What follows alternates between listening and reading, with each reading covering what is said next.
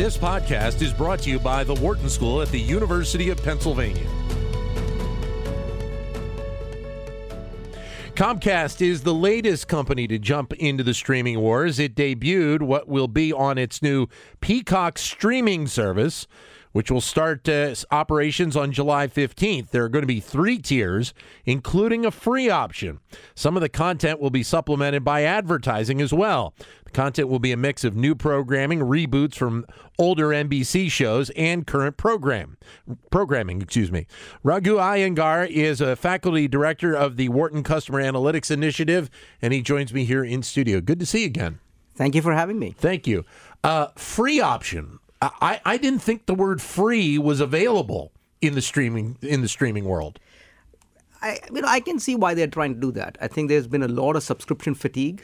Uh, you know, there are many many consumers who are just confused with you know what they have to pay for.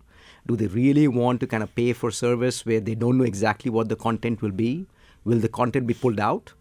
This is their way of, in some sense, ensuring that people can try it out and decide if they want to upgrade. Is having an ad supported service, how do you think that's going to react with the consumer? Yeah, I think it depends. Uh, from what I understand from the recent announcement they've made, uh, the ad would be of like five minutes to an hour. Yeah, um, that's not that eh, you know extreme. Yeah. So in that sense, I think it does serve a dual purpose. They're somehow you know in some sense having the ads, but they're not going over the top in terms of annoying the consumer. So I think they're trying to find the sweet spot. It might change over time.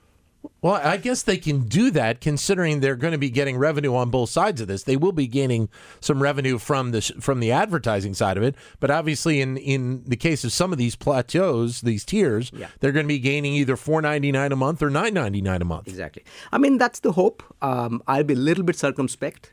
Uh, in the following sense, I mean, I think what they're trying to do is to join the bandwagon. You name it, every company wants to have that flexibility. Yeah. But, you know, they have the regular cable subscribers are they in some sense giving them an incentive to cut the cord even faster? Yeah. So it's not quite clear. I think there is a it's a very complex market.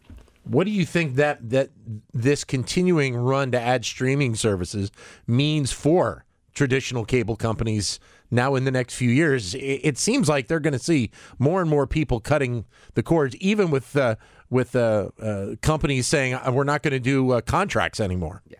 No, I think uh, let's take Comcast example. Um, you know, I think Comcast is an interesting uh, situation in that on the one hand, obviously they have the regular cable. On the other hand, the number one, in some sense, company giving them money on the broadband is Netflix. Right. And so, in that sense, I think you know, would they would it be so bad if people cut their cable and go on the broadband and see Netflix and perhaps their own service? Probably not that bad. So they're trying to, under, in some sense, anticipate what's happening and try to make sure that they can get revenue from both sides hopefully from the broadband. I wouldn't be surprised if the prices keep going up even on the broadband, yeah. just because they understand that people are already cutting the cord. So let's try to maximize that money. So then, what do you think is going to be the key to making this Peacock streaming service successful? I think it's all about content. Um, just to give you some numbers, uh, I was looking at some numbers. Uh, 2009, there were about 210 scripted shows out there. Uh, 2013, it went up to 349. 2019, which was last year, it was 500 plus, 532 shows. Yeah. On the one hand, consumers maybe are happy, oh, there's so much to watch. On the other hand, I mean, creativity. I mean, can you really find new content? there are 500 shows out there. Yeah. So I think the key would actually be interesting new content that consumers really want to watch, even for free. Even if it's free, do I really want to watch some content that's a rerun? Perhaps. Uh, but I think if you want to kind of get my eyeballs, mm-hmm. you really have to develop new content. Netflix has really upped the ante in terms of how much money they are putting in for new content.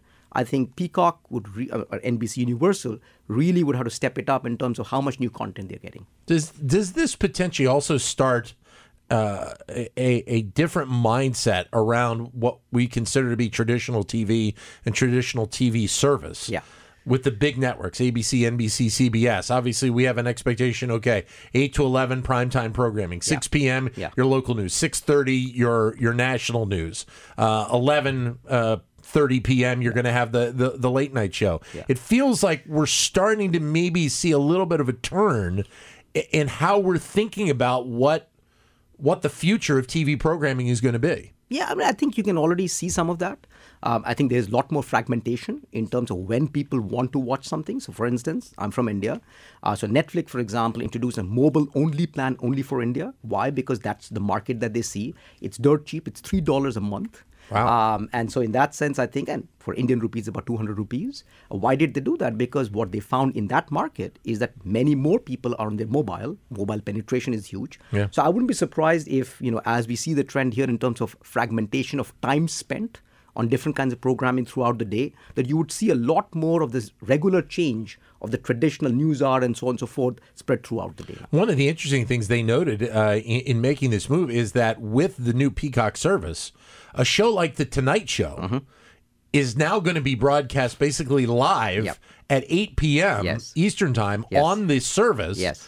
If you don't have the service, then you're going to be able to have to watch it at 11:30 p.m. Yeah. So again, you're giving the consumer the flexibility of Yeah. watching a show when they want to watch it. Yeah, but I think you know there is obviously there's always a cost to it. Um, I wouldn't be surprised. Uh, and there was a recent Deloitte study where, um, if again, if I look at some of the numbers, about half of the people give up searching for content if they can't find it in a few minutes. Um, and imagine the number of services out there. Uh, there's the Netflix, there's Amazon, there's Disney Plus, there's um, you know HBO Max coming out, Quibi coming out in April. I think what you're now seeing is, in some sense, you know, you need uh, a provider to tell you what to watch where. Uh, that was the original cable. So are we thinking of like you know an entity that will now tell you, well, here's the what you want to watch, here's the set of services that you would need if that's the content you need to watch. We're going to have to bring back a version of old TV Guide, Exactly. right? Old To- TV to- guide for to- telling you where to watch. to be able to, to know where everything is. We're joined by Raghu Iyengar, who's a faculty director of the Wharton Customer Analytics Initiative. We're talking about the new Peacock streaming service. So, obviously, the Disney Plus streaming service got a lot of publicity and has done very well. Yeah. Uh, and, and obviously, they have done very well, I think, in part because the new Star Wars film came out uh, in, in December as well. I think the question then is what do entities like Disney, who are so attached to certain franchises, Yes. how do they continue that excitement Yes. throughout the course of, of 12 months? Yeah, but I think uh, that's a hard thing that they have to think about because I guess they- they timed this service because of the new movie coming out. I think that gathered a lot of momentum.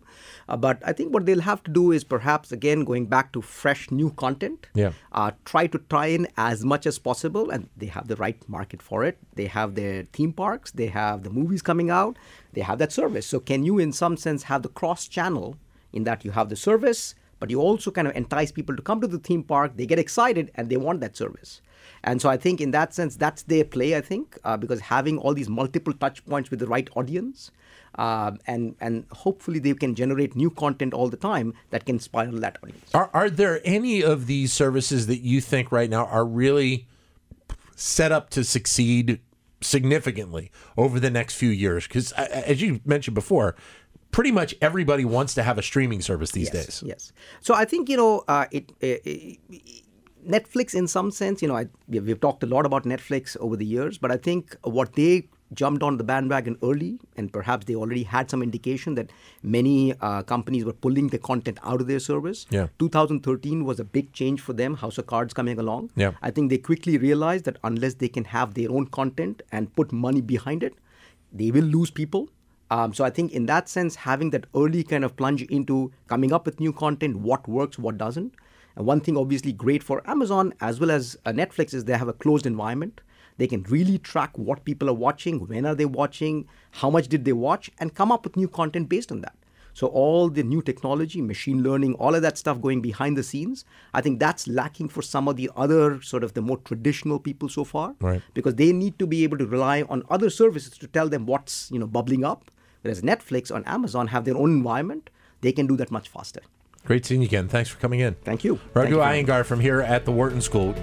To keep engaged with Wharton Business Daily and other Wharton School shows, visit businessradio.wharton.upenn.edu.